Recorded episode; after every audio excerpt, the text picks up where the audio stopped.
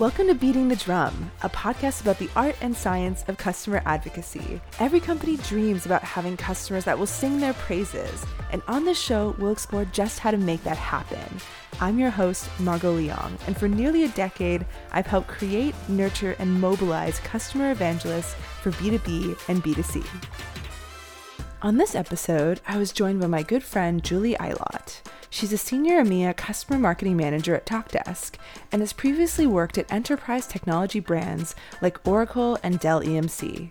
I had a blast speaking with her, and we really delve into a topic that I'm super passionate about, which is thinking outside the box to create customer partnerships that are truly win win. So, without further ado, here's my conversation with Julie. Hey, Julie. Uh, welcome to Beating the Drum, and thanks for joining us. Thank you, Margot. Really nice to speak to you. So, my name is Julie, and I am based in the UK currently. But in terms of background in customer marketing and advocacy, I've probably been doing this close to near on 20 years now, which makes me feel quite old. I've done it both in the UK with EMEA type programs as well as over in Asia Pacific and now back in the UK with a European and slight global role with the current company I'm at. Fantastic. And I know that you've worked at some pretty incredible companies. Do you mind talking about some of the um, types of brands that you've done these programs at? Yeah, so I've worked at Oracle for a number of years, and that was my first experience into customer, which was called customer referencing back then, which we would now know to be as customer marketing. And then the sort of extension of that, which I believe to be customer advocacy. And I've also worked at EMC, which became Dell, and uh, CA Technologies whilst I was over in Asia Pacific. I've worked with a plethora of customers across that time from really small brands to much much bigger ones so my whole role at emc was to create something called a premier program which was a, a global program focused on some of the largest brands that EMC was working with. Those would be anywhere from like a, a huge, large manufacturing organization out of Japan, which makes motorcycles amongst some of its many products, which some of you would know, and uh, also a large golfing company out of San Diego, which again, some people would know if they're golfing fans.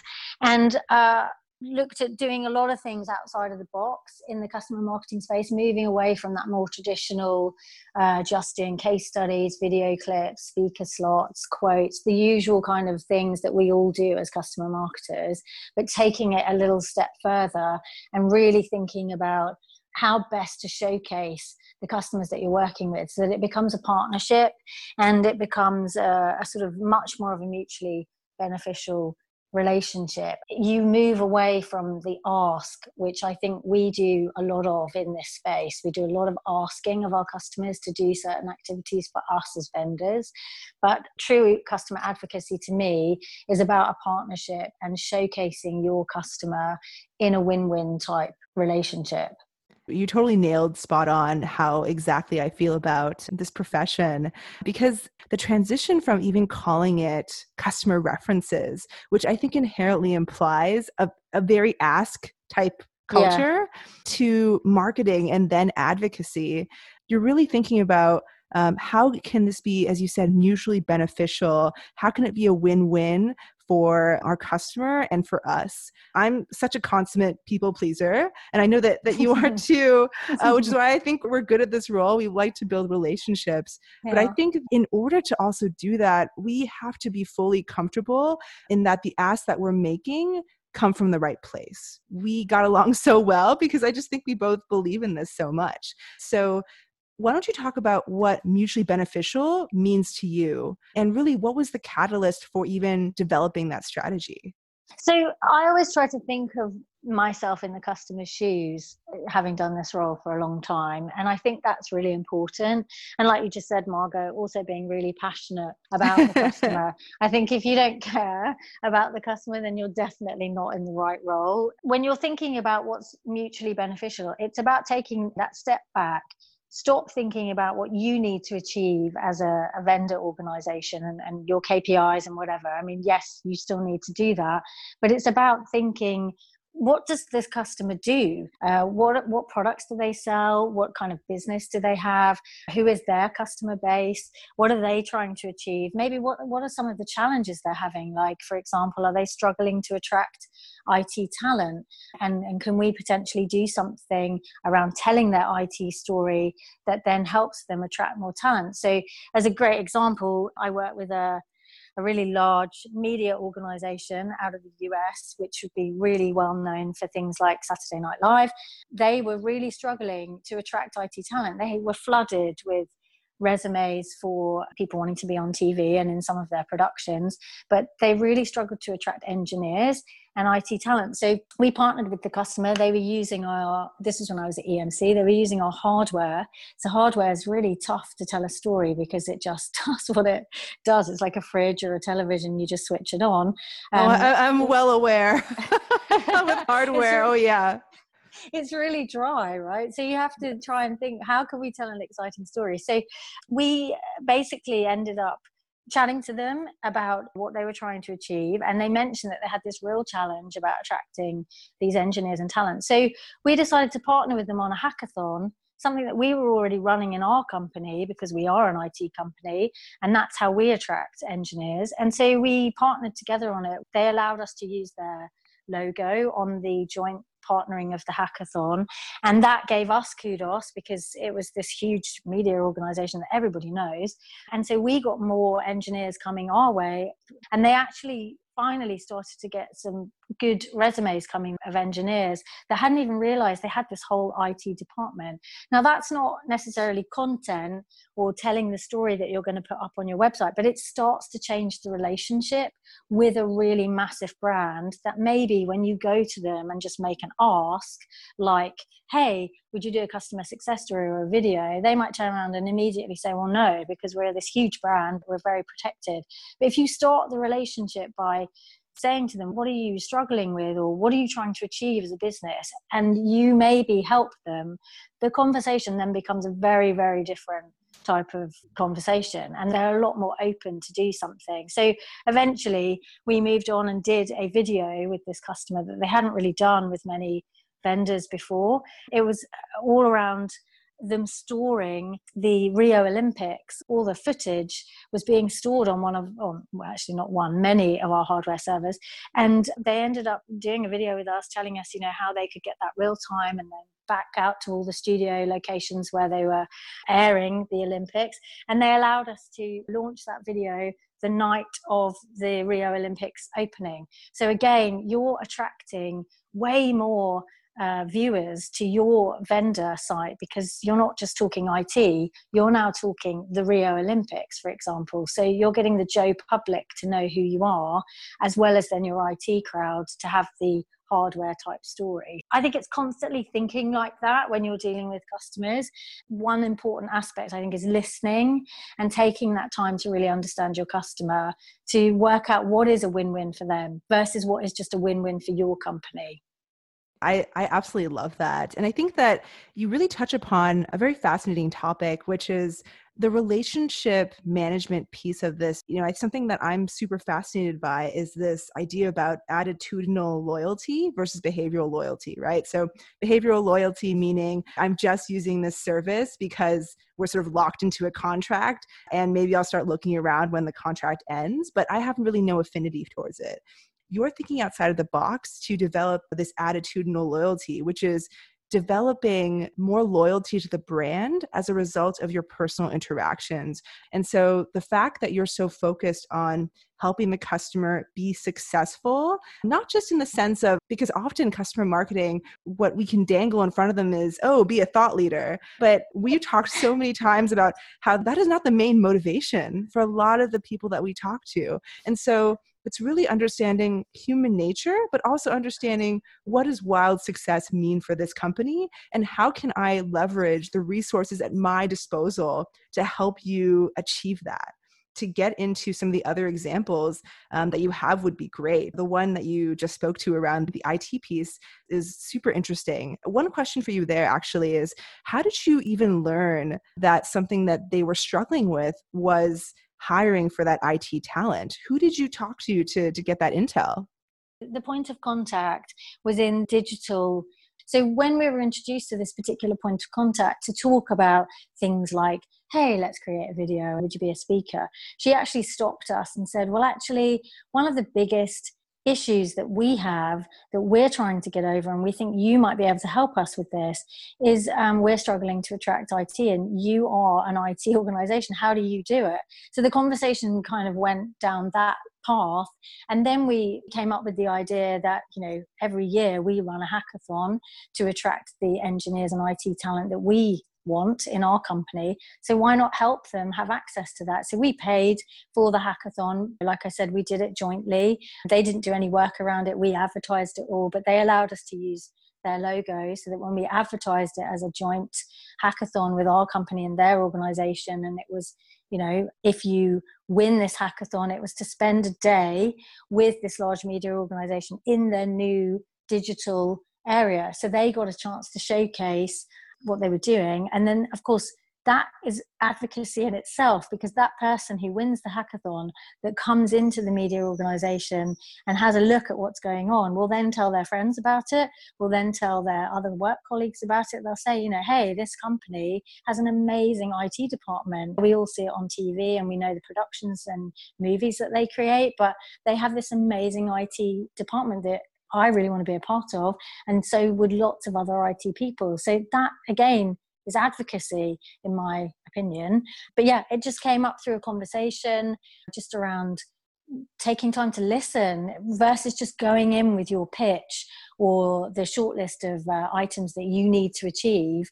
Uh, it is about taking that step back and just trying to work out what the customer's doing or what they are maybe having challenges with, something that's going to appeal to them Another example is when I was back at Oracle, uh, we were promoting the cloud platform. I was working with a key account director for a large German car manufacturer, and they inherently very protective of their brand, but they also didn't ever want to really speak to the salesperson about expansion and they certainly didn't want to talk to us about the cloud platform. Again, I took a moment to chat with the key account director. He then introduced me to the customer. I said to him, let's try and offer them something that actually appeals to them before we then start going down the path of other activities that we want to do. So they had one advocate in their organization that was going around and talking about the success that they had had with uh, one part of our cloud platform. And it was all to do with their car servicing department. And they were using text messaging and allowing people to book services through uh, mobile. And uh, it was working really, really well. And I asked that particular advocate what would help her promote. And she mentioned maybe some kind of collateral that looked like the large German car manufacturer, the way that they would do it. So we ended up creating a really polished video clip that didn't look like ours as a vendor. And this might sound a bit strange for some people, but we had our logo on the mobile app and you saw somebody booking a, a, service through the phone in the video clip but that was it. It was super subtle and then the rest of it was like images of their cars um, talking about the service that they offer. It was their clip that we created for them and it started to again really change the relationship for that key account director. So he had started to have conversations with people about expanding what they had first initially bought into much deeper areas of, of the company, which he hadn't been able to break into before. It's a long road sometimes with customer advocacy, but it can yield really good results at the end. So you might start with that, which what is that going to really give you as a company? It's not going to give you views, it's not going to give you new customer uh, references in your pool, it's, it's not really going to do anything like that, but it's going to allow you access to a massive brand that has never wanted to work with you before. And again, then we started to talk to them about creating another piece of content that talked a little bit more about what they were doing with us. Yep, absolutely. And I think that part of this is when you join an organization, right? Even getting the lay of the land and understanding what are the resources that you have at your disposal? What are the teams and relationships that you can build internally to help promote that customer and help that customer you know in any way that you can uh, and i think that thinking out of the box in this way perhaps can seem a bit daunting when you haven't really had this approach before. But when you start um, opening your mind up to this possibility, there's so many things that you can do with it. One of the examples at a smaller company is when I was at Gusto, we're rewarding our customer advocates with other customers' wares. We worked with um, mm. such attractive small businesses. And so, um, in some of our welcome kits for our customer advocates, we would send them um, a gift box filled with uh, a pie from a local small business, with coffee from um, one of our favorite advocates in Washington, and then like socks from a cool sock manufacturer in Portland. You put in a note to that customer and you say, here's some gifts from fellow customers at Gusto. That kind of thinking really can help pay dividends because you're helping to reinforce to the customer that you're sending it to that we really care about our customers. And of course, the customers that we're helping out by putting in their stuff, it's not even that much money to, to pay them for what we're doing, but we're helping them with promotion as well. Something that I'd love for you to talk about as well is you mentioned to me previously around this idea of customer microsites. Yeah, sure. So when I was at EMC, which got acquired by Dell, there was a really passionate CMO there at the time, and he had this idea to create microsites that were dedicated to the customer. We hadn't launched any, it didn't exist.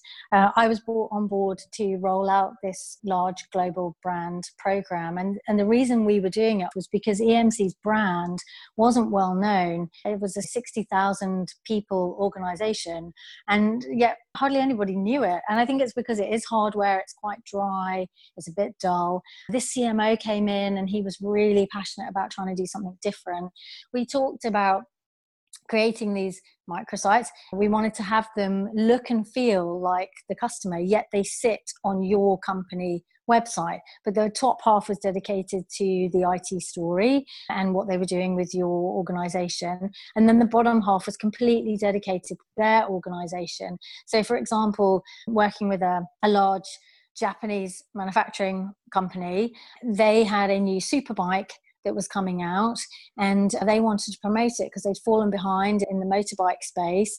I mean, they sell lots of other products, but this particular product was being launched at about the same time that we wanted to launch the microsite. So they were prepared to tell their IT stories. We created like a series of little mini video clips with them and uh, a couple of blog posts, a press release, an infographic lots of really nice visuals that were at the top of the page to tell their story with us.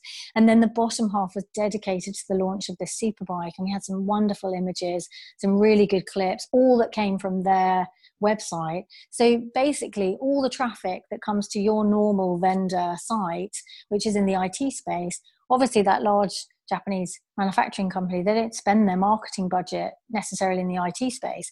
Yet they found it to be very appealing when we pitched to them that we were prepared to build the site on our own web page and allow all the traffic that we get to that site to then potentially be driven to there because all of the links that we put in took them to their website. We did the same with um, this large US golfing organization as well.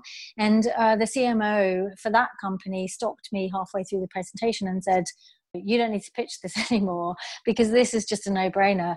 You are basically saying that you're going to market our new golf clubs and golf balls that are coming out and allow us to put like hints and tips on swing and again lots of really great content that they have on their website. We started to look to do them with more and more really large global brands that gave us really great kudos. So it, it's that wonderful win-win partnership.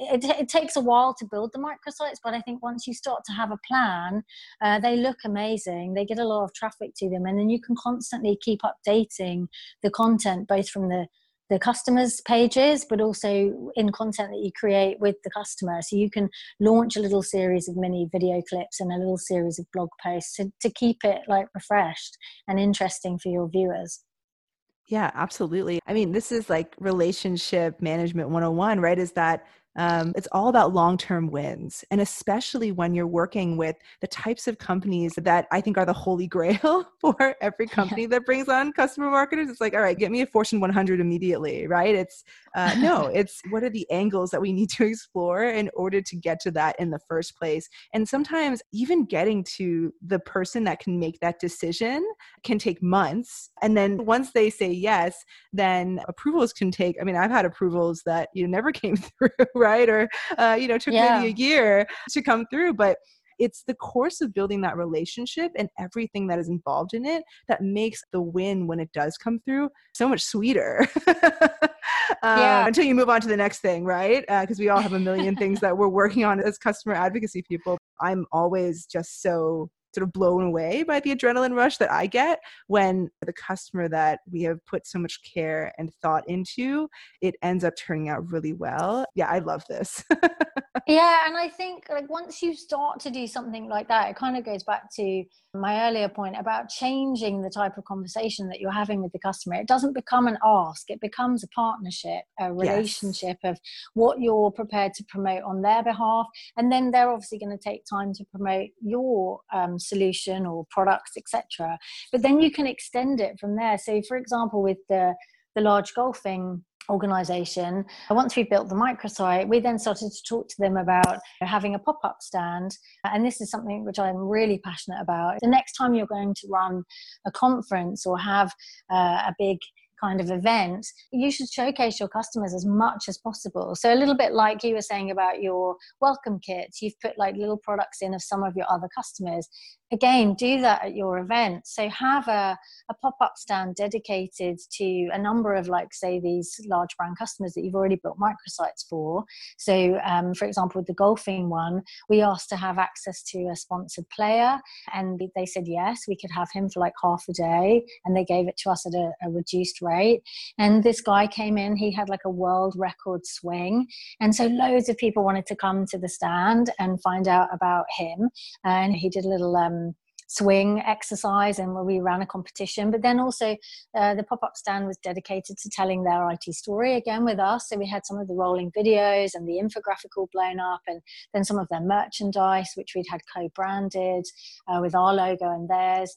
That's just a really great way, again, to showcase your customer. But throughout the event, you can have things like when you have your welcome drinks if you have a customer that um, is in the drinks industry for example showcase a signature cocktail create a drink that's dedicated using your customer's champagne and have a little note saying you know this signature cocktail has been brought to you by ex customer. And if you've got any charities, definitely have those at your events as well. You should definitely have like pop up stands dedicated to charities um, because it gives them a huge platform to promote themselves in a space that they probably never would have access to. If you've got somebody that produces running shoes, maybe have people wearing them in the event space and have a section saying these running shoes have been brought to you by X customer again. Customers love it because you're taking time to promote their products. You can even think about it in things like your customer advisory boards. Uh, we had a customer that produced paper notebooks. And so we ended up asking them, could we print some special notebooks that were in our company color that were brought to us by their company? And then we had their logo and our logo inside. And we oh, just oh, had them so cool. special notebooks for the cab but they're subtle right? It's very subtle mentions of your customer. What a lot of vendors should be doing is thinking about their customers. And um, when a customer's prepared to talk positively or give you some of their time also think about well what can we give them as well and loving everything that you're saying. Having worked with global events teams in the past, I mean, they are wanting to do more things like this, right? They need this sort of thing anyway. They need things to give yeah. away at the booth, they need ways to attract people. Why not already think about all of the opportunities you can use to showcase your own customers. Once you start thinking in this way, I think the opportunities are endless. It's every possible program that you build relationships with how can you showcase that right? That's content or social or whichever you know an example with social is how do you get more linkedin uh, to your social media team? And have them be more aware of the milestones that your clients have achieved. So letting them know about, you know, perhaps they've raised funding or announcing a new cancer treatment. Your customers will mention sometimes offhandedly, they'll say, oh, we're preparing for a big launch. And that's something to catalog in the back of your mind so that you can be aware of when that launch does come out. Then you tell your social media manager, of course, with the client's permission, and say, hey, can you promote this? It's a great way uh, for your company to broadcast on social. This is our customer, and congrats to our customer for doing this. I mean, the customer just gets so excited. Sometimes they retweet it, but it's again understanding that you just have so many resources at your disposal that you don't have to be responsible solely for this, but all these different teams, everybody loves the idea of promoting the customer. I think it's just a matter of because you're so close to the customer and you're constantly thinking about what's best for them, right? To make yeah. sure that you go out and make those things happen. And it's just the constant drumbeat of things that you're doing for them that they add up. And that really, um, I think, is, is one of the X factors, right? That helps the customer retain. So you've worked with some incredible Fortune 500, Fortune 100 type names. It's the dream for us to partner with these brands, but it's also really tough. So I'd love to dig into your approach. If you have some general tips or tactics that you uh, employ when thinking about talking to these types of companies. I'm not sure I've got anything like written, you know, as a script that I would follow for hints mm-hmm. and tips. But like I mentioned before, I mean, obviously we have an idea of what we need to achieve. Maybe it's uh, we want to get a video clip, or we'd like to create a success story, or maybe have the customer be a speaker.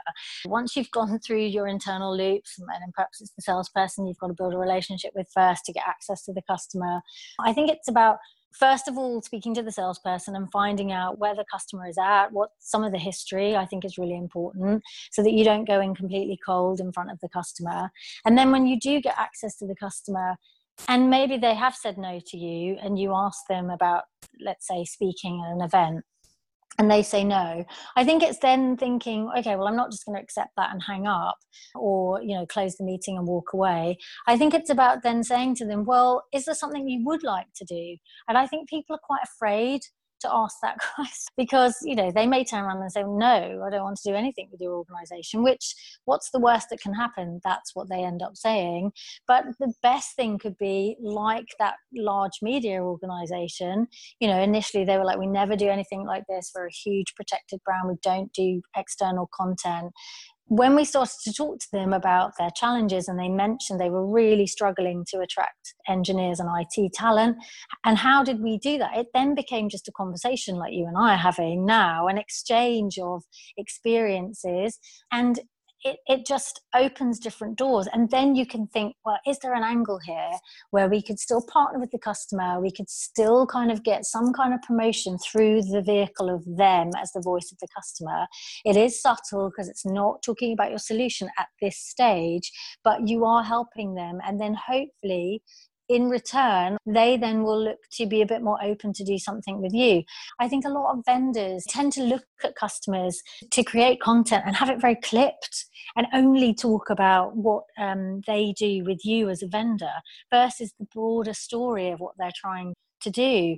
Right now, I think in the climate we're in with the COVID 19, a lot of companies are struggling, uh, small and large. And I think it's an opportunity almost to say, well, look, you probably are looking for promotion.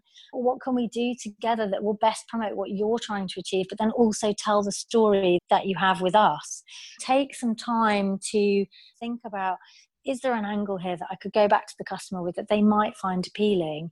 And then further down the line, we might be able to do some more of those traditional type activities that they at first said no to what you talked about there is really interesting. And actually, with the COVID 19 portion, this is not with a Fortune 500 or Fortune 100 company per se, but when I was at Mixpanel, we worked with one of the leading mobile wallet apps. When we were talking to them, it was just when all the shutdowns were going into place. Mm-hmm. And so obviously it's a mobile wallet app. You need to be in person shopping having all your coupons right on your phone. Obviously like they were having a, a real issue there and they had fully accepted that. But what they were thinking about with the case study is they were actually using Mixpanel in order to pro- provide value to their retail partners, the ones who are advertising and basically provide their revenue. Cool they were analyzing the data within Mixpanel, which then allowed them to showcase the shopping patterns based off of different countries to those retailers. So the retailers would know, okay, like in Germany, electronics are up 19%, but groceries, of course, are up like 25%.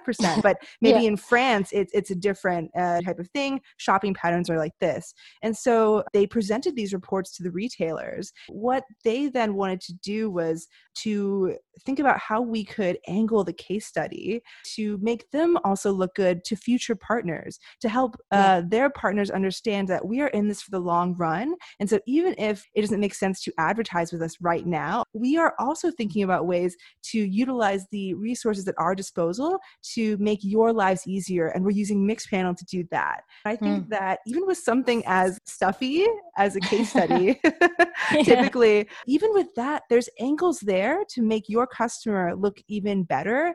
And then once we publish that, the champion was immediately like, I'm sharing this with um, with our entire company, and then salespeople are going to share this with the retailers. It's third party mm. validation that you basically practice what you preach. And I love doing that. You know, it's the win win win win win thing that we talked about. yeah, I agree. No, I think that, that is really, really important. Like you said, it's about taking a moment to think about what you can do to support that customer. And it it just changes the conversation massively. I think a lot of customers are expecting vendors to come in and make asks of them because that's what we've done for years. And uh, it is about changing that conversation and making it a different one. So i think when you asked me about like hints patience is one and that's hard right? Everybody's got pressures and timelines you know and everybody wants something yesterday but patience is quite important. Some of these relationships that you build with customers don't just happen overnight. They are like baby steps that need to take place particularly i think when you're dealing with really really large brands. You have to sort of edge your way in and they have to trust you. I think that's really key as well. If they feel like they can trust you and you're not going to publish something without their approval, you're going to take steps to understand their business and position them correctly. Um, once they feel comfortable, they're a lot more open to doing things because it becomes a trusted partnership. I think to to your point about sort of the constant pressure, something that we as um, customer marketing people can do to mitigate that is to set expectations with our managers up front and tell them this is a long tail game. We're in mm. this to pay dividends and to reap rewards for the future. However, we know that uh, from experience that smaller businesses or startup types are often going to be a bit more excited to participate in things like this versus larger enterprise brands. That's going to take a whole different strategy and a whole different type of touch. But obviously, to be able to clinch that, it takes a lot longer to just set those expectations up front and to also say, okay, like I'm pretty sure sure that we can have the steady drumbeat if a steady drumbeat is what we are, ch- are trying to go for. And I can fill in the gaps with um, some of these smaller customers who are no less important, by the way. But then, mm-hmm. you know, basically hit it home with uh, maybe once a quarter with a really big customer. Uh, and so it doesn't just have to be the big brands, but mm-hmm. again, it's really setting expectations and then mitigating um, some of those pressures by being like, this is how we can approach it so that it's a win win for everybody internally. I found that customer stories, depending on how you tell them, even in hardware, if you tell them the right way or if you find that angle, right? it can be fascinating. Uh, yeah. And it doesn't even matter how small the company is. Um, sometimes they're using you or one of your features that an enterprise company may not have ever touched. Another area I wanted to speak to, actually, and get your thoughts on is you have run customer marketing in both EMEA uh, and APAC. I think with any global marketing program, not just customer marketing, it really pays off to be cognizant of the actual cultural nuances versus just mm. trying to copy and paste the same strategy that you've adopted within North America, uh, if that's where the headquarters is. I think it would be so great if you could speak to how you think about approaching customer marketing based off of region and culture. Yeah, I mean, we're laughing, right, whilst you're talking about this. But I mean, it's, I think it's something that we face all the time as customer marketing people is that we're told, hey, this has been working over in um, San Francisco, for example, roll it out in Germany. Well, you know, the German audience and the US audience, that's just one tiny nuance that's vastly different.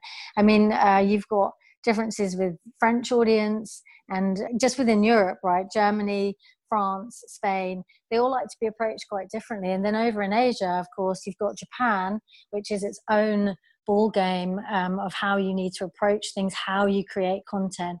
I think it's about being sympathetic to those cultures and not doing the rah rah rah of your company and how you've done it from the US. Even really small things. When I worked in Australia, uh, and lived there for 10 years, every time I spoke to an Australian customer, they would say to me, please don't send me anything that says happy holidays. We don't have holidays here. We have Christmas. And because I'm British, of course, that's what we call it too. I mean, we don't say vacation and we don't say holidays. I mean, our language has changed over the years now, and you would hear people in this country say, Hey, I'm going on vacation. But you know is not part of our usual language but we work and i think deal with americans so much that that language has really really crept in. It, it can be really really tiny things like that and they're just your thank you gifts that are going out say at christmas. But australians would be very like please don't send me anything that says happy holidays. Yeah australians definitely did not like to be spoken to in us kind of language. Germany mm. definitely doesn't. It needs to be a lot more formal with your german audience. Same with france and then like i said japan and singapore uh, and Hong Kong actually, but Japan definitely. They like a lot of it's all about respect in that country, but it's also when you're highlighting, say, a, a, case study, you may have a template that just is words and some images of the product or the, the company. In Japan, they like to always have the image of the person that was interviewed at the top and uh, their title, or at least they used to. Obviously, now I've lived away from Asia Pac for six years back in the UK, but that was very, very important. And, and so that's just tweaking your template in a very small way, but it really then resonates with the Japanese audience, the customer. It allows you, again, to go back to that question you asked me earlier about how do you sometimes um, get customers to agree? Well, it's creating content that works for them and their company or their country as well. This is something else I've seen over the years. It, it's sort of like a timid approach about doing content in any other language than English it's really important to be doing content that you've created in English, great, for your North America audience, your UK audience, your Australian audience, anywhere where, you know, English is the first language spoken. But when you're dealing with countries like Germany, France, Spain, they want to read content in local language and it's quite disrespectful to produce pieces in too much english. Like you know they, they want it in their local language. Don't be afraid to do that. Take the time to translate a lot of your pieces because you may not get the amount of viewers or readers clicks etc that you could have if you just took that little bit of extra time if you can and you've got budget to be able to translate a lot of your content. I think we all work in organizations now that have multi-language employees, uh, people yes. who speak a lot of languages. And so you don't have to necessarily outsource it. I mean, I've done this before when I've been strapped with budget. I've just asked around in the company who can speak um, French and I need to have some help in translating something. Sometimes you've got to do that, we sort of tin can it around to other departments and see if they can help you. Salespeople are hungry, usually in region for localized content. I think we fall foul of this. We create our company websites in our language that where the HQ is, and then we don't think about maybe some other pages that are dedicated to the French speaking audience, the Spanish, the German, the Japanese, the you know Malaysian, etc. You're potentially missing huge opportunities for people to know more of who your company is, but also reading that content and maybe even getting future revenue because people are just like, well, this is all in English and I, I can't necessarily understand it. It's not my first language. When you're creating content too, I've been asked to create content with customers only in English, and yet some of them it's not their first language like you and i are conversing now and it's very natural for us to speak in our language. But when you ask somebody to think uh, and speak um, in their second language or third language, depending on how many they have, they can't express themselves quite the same way as they would if they were just talking in their local language. So I think that's important too, is maybe we have to create pieces in French and then subtitle them in English versus it being in English and then subtitling in the other language. Yes, absolutely. One of my last questions for you is around how have you seen customer marketing evolve over time? And are there any trends that you're noticing? When I first started in this space, it was called customer referencing, and it was all about asks to the customer Will you do a video, a case study, speak, give us a quote? That was it. And then there was nothing back to the customer no welcome kits, no thank you gifts, no kudos for their organization, nothing. And then it started to become what we called customer marketing, which started to become more about the customer a little bit more. And now we've started to move into this customer advocacy space, particularly with large corporations that have been doing customer referencing and marketing for a while.